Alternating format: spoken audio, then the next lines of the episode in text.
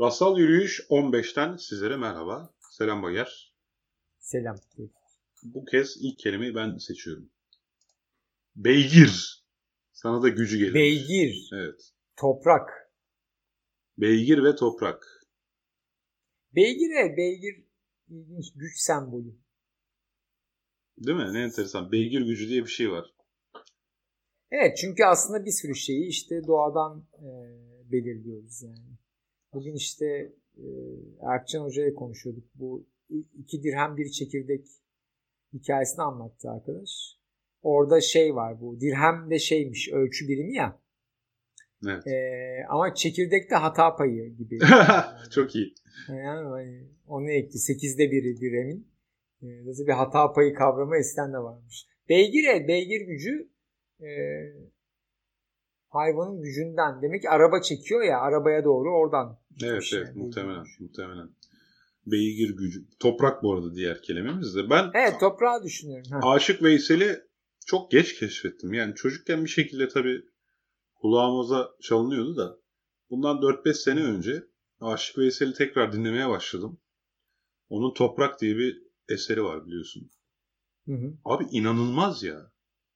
Evet. Yani aynı zamanda insanın toprakla olan ilişkisine olan bakış açısını da anlatıyor. Yani inanılmaz yani. Her bir satırı inanılmaz. Her bir dizesi yani şeyi inanılmaz yani. Ya Aşık Veysel çok yakın yaşamış biri bize yani, böyle çok eski gibi geliyor ama yani bizim gerçekliğimizden çok uzak biri değil yani, bayağı şey yani, böyle gerçekten bilen birisi yani. Ama tabii doğuştan kör, çiçekten kördü, doğuştan değil de yani çok hayatının büyük bir bölümünü kör olarak geçirmiş olmak belki uzaklığı arttırıyordur ya. Yani ben mesela Aşık Veysel'le tanışmış insanlarla tanıştım. Ve böyle onu çok şeyle anlatırlardı yani, övgüyle, bu hikayelerini, yaklaşımını. Çok nüktedan falan biriymiş böyle. Evet. Bir oyuncakçıyla tanışmıştım. Musa Baran. Yani bir oyuncak kitabı vardı, oyuncakçı diye galiba. Ya dedim ben bu kişiyle tanışmam lazım. İzmir'in bir ilçesi, hatırlamıyorum ama ilginç bir ilçeydi. Yani gittiğimde film festivali vardı köyde, yani köy, ilçe değil mi? Köy. Köyde bayağı film festivali vardı ve şey yazıyordu. Gençler için özel gösterim, The Wall falan yazıyordu. Böyle inanamamıştım yani. Böyle bir köye gittiğime. Ve bir oyuncakçının evine gittim böyle. Bayağı konuştuk onunla. Ve oyuncakçı şey çok ilginçti mesela. Ne hediye götüreyim diye düşündüm. Ya bir oyuncakçıya ne hediye götürebilirsin ya? O kadar zor bir soruydu ki benim için yani. Bayağı tatlı alıp gidersin yani. Abi. Yani evet de yani böyle gerçekten onun ulaşamayacağı bir şey götürmem lazım. Oyuncakçı da böyle yani yuh, böyle oyuncak yapıyor adam, oyun yapıyor yani, anladın mı? Ve ne yaptım biliyor musun? Şey götürdüm. Precision Dice'lar, zarlar götürdüm. Çünkü oyuncakçının yapamayacağı yani teknolojisi, yani gerçek zar. O da bana aşık hediye etmişti. Aşık nedir? Yani aşık da işte hayvanın, koyunun galiba diz kemiğinden yapılıyor. O da eski zar işte. Aşık atmak aslında zar atmak yani. Sen kiminle aşık atıyorsun? Ha. Evet. Peki abi yani aklıma yok. Şey geldi. Ya toprakla uğraştın mı hiç? Yok. Uğraşmayı da çok seven biri değilim. Bak yani. Ben bugün 100'e yakın havuç tohumu ektim. 100'e yakın da dereotu tohumu ektim. Hı-hı. Şimdi onların filizlenmelerini bekliyorum. Şimdi şey çok enteresan geliyor. Aslında enteresan geliyor. Yani 100-200 yıl öncesine kadar zaten suni şeylerin teknolojisine sahip değildik. Evet. Aromalar vesaireler, yani işte doğala özdeş dedikleri aromalar var ya, yapay aromalar falan. Evet. Şimdi bitkiler yani bizim tükettiğimiz kök, gövde, meyve, artık her neyse. Onları üreten inanılmaz verimli fabrikalar. Hı. İşte bunu fabrika olarak benzetme yapmak bana enteresan geliyor. Yani bakış açım bir endüstri ve post endüstri çağı insanı olarak diyeyim. Ben bitkiyi fabrika olarak görme eğilimindeyim. Halbuki yani fabrikayı da bitki olarak görebilirsin. Aslında bence yani tersi olmalı. Beygir gücü gibi çünkü. Hani eğer ki ben arabanın gücünü beygir gücüyle ölçüyorsam Tamam mı? Aslında benim fabrikayı bitki gibi düşünmem lazımdı. Tabii. Yani şimdiden mesela o çok gerçekten ilginç bir konu. Ben şeyi söylemiştim. Bu Cem Yılmaz'ın filminde şey vardı ya. Arok'ta mı? Uzayda sucuk ağaçları vardı. Evet. Böyle hani ben bunun gerçek olacağını söyledim görünce. Böyle hani şaka gibi duruyor ama yani ben hatta ambalaj, yani tabii aynı şey olmayacak ama ambalajlı gıda olarak mesela portakal o ya. Ambalajı var yani. Değil mi? Kabuğu. Son kullanma tarihi var falan. Bir kabuğu işte yani, anladın mı? Mesela aslında sen doğru bir biyo mühendislikle şu an bir bakkalı bir ufak bir şeye, koruya çevirip orada gerçekten onların yetişmesini sağlayıp bakkaldaki ambalajlar ürmesini sağlayıp aldırtabilirsin yani. Ya evet tabii. Sucuk çok yani kompleks işte, ama evet öyle sucuk sonuçta et yani hayvansı bir şey ama hani sucuk abartamıyor şey mesela çikolata yani. Şimdi sentetik yani biyoloji, çikolata ağacı yaparsın yani. Önümüzdeki yüzyılın bilimlerinden olacak deniyor sentetik biyolojiye. Mesela şey var. Genelde o işler Maya kültüründe yapılıyor, tamam mı? Yani böyle bir bakteri kültürüne örümcek geni aşıları atıyorum. Orada Maya kültürü deyince İnkalara falan nasıl yapmışlar? Çok rasal yürüdüm dur. Evet. Maya kültürüne mesela örümcek geni aşılıyorlar. Ve orada bakteriler örümcek ipeği üretmeye başlıyor. Ve onu da mesela tekstil ürünü üretmede kullanabiliyorlar. Tabii temizleme bilmem bir şey biliyorum mesela. Bir tane Amerika'da bir halı temizleme firması bir bakterinin patentini almaya kalktı işte. Bir tarihinde. Çünkü bayağı bakteri üretmişler temizleme için. Yani halıları temizlesin diye. Toz maytlarını falan mı enfekte ediyor? Ne yapıyor acaba? Muhtemelen öyle bir şeydir. Yani. Hatta olay olmuştu. Yani bir canlının patenti alınır mı? Tartışmalarını başlatan şeylerden biri. Virüslerin patentleri alınıyor ya. Bakterinin niye alınmasın? Çünkü virüs canlı mı sayılmıyor? O yüzden bilmediğim için soruyorum. Yok yani bakterinin de alınıyordur şu anda. Alınıyordur. O zaman ilk kez bu konular çıkıyordu ortaya.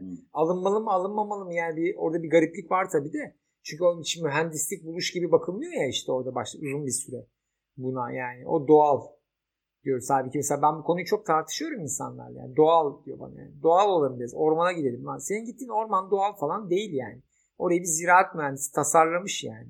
Anladın mı? Böyle kendini kandırma yani doğal ormana gidiyorum falan işte.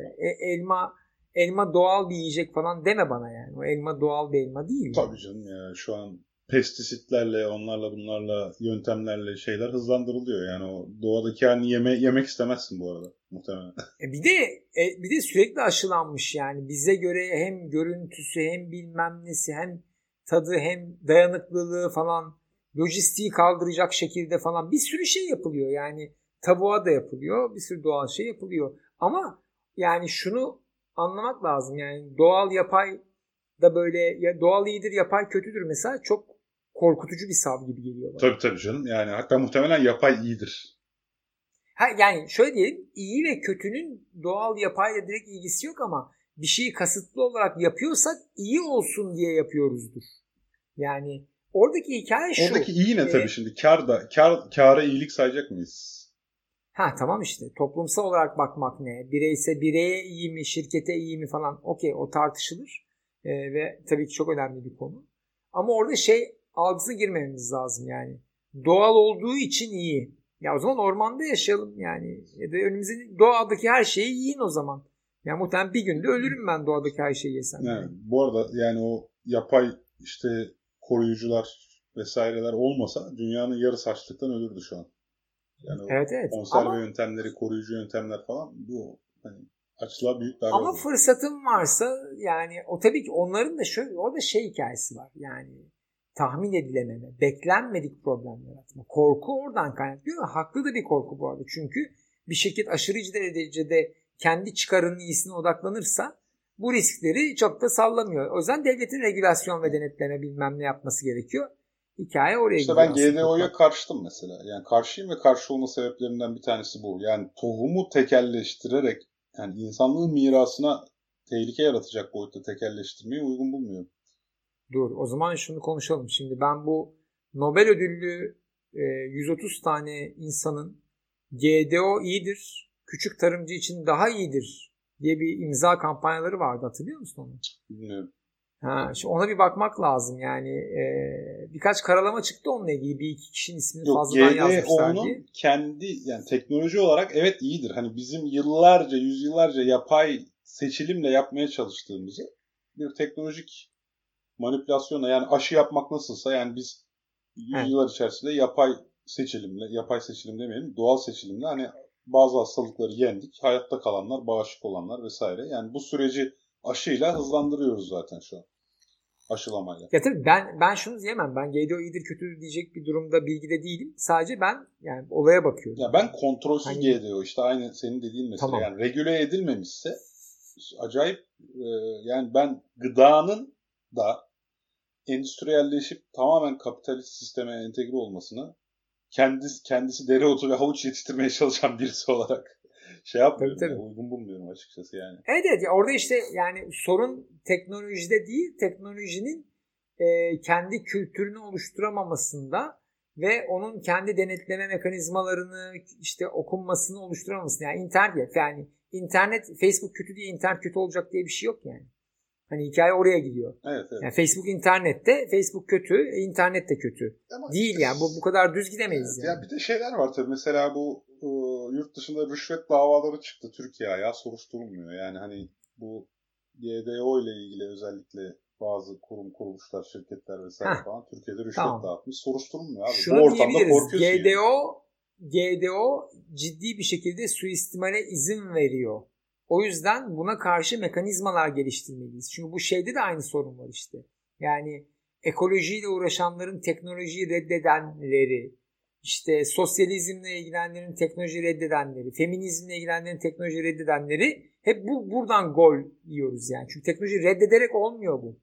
Teknoloji anlayarak, onu iyi bir doğru bir şeyi kullanarak, regülasyonlarını yaparak, bilinçlenmesini yaparak oluyor. Tabii. Ben hep o argümandayım yani. Oturacağız, okuyacağız, deneyeceğiz. Yani çocuklara öğreteceğiz bu modifikasyonların ne olduğunu, nasıl yapıldığını, nasıl yapılabileceğini falan. Ki okuryazarlığı artacak çocuğun yani. Bir firma saçmaladığı zaman çocuk kalkıp diyecek ki kardeşim yani bir halk genel olarak bir yapının saçma olduğunu bilirse o çöker zaten. Onu indirebilir genel olarak yani. Ya bir de sırf kontrol işte. Uranyum nasıl kontrol altındaysa şu an.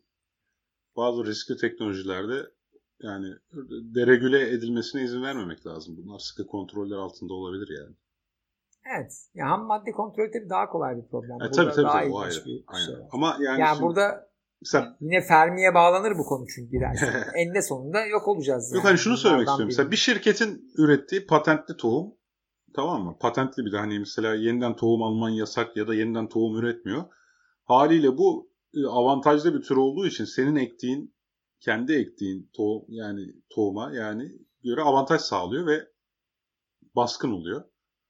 Ve bir süre sonra senin tarlanı da bitiriyor. Şimdi bak o başka. O bir regülasyon. Şimdi avantajı şeyden dolayısıyla, verimliliğinden dolayısıyla bir mühendislik buluşu gibi düşünebilirsin. Yani ben komple patent sistemini alt üst etmemiz gerektiğini düşünüyorum da. Yani bir fiziksel bir tasarıma patent veriyorsan ben şeyde veririm.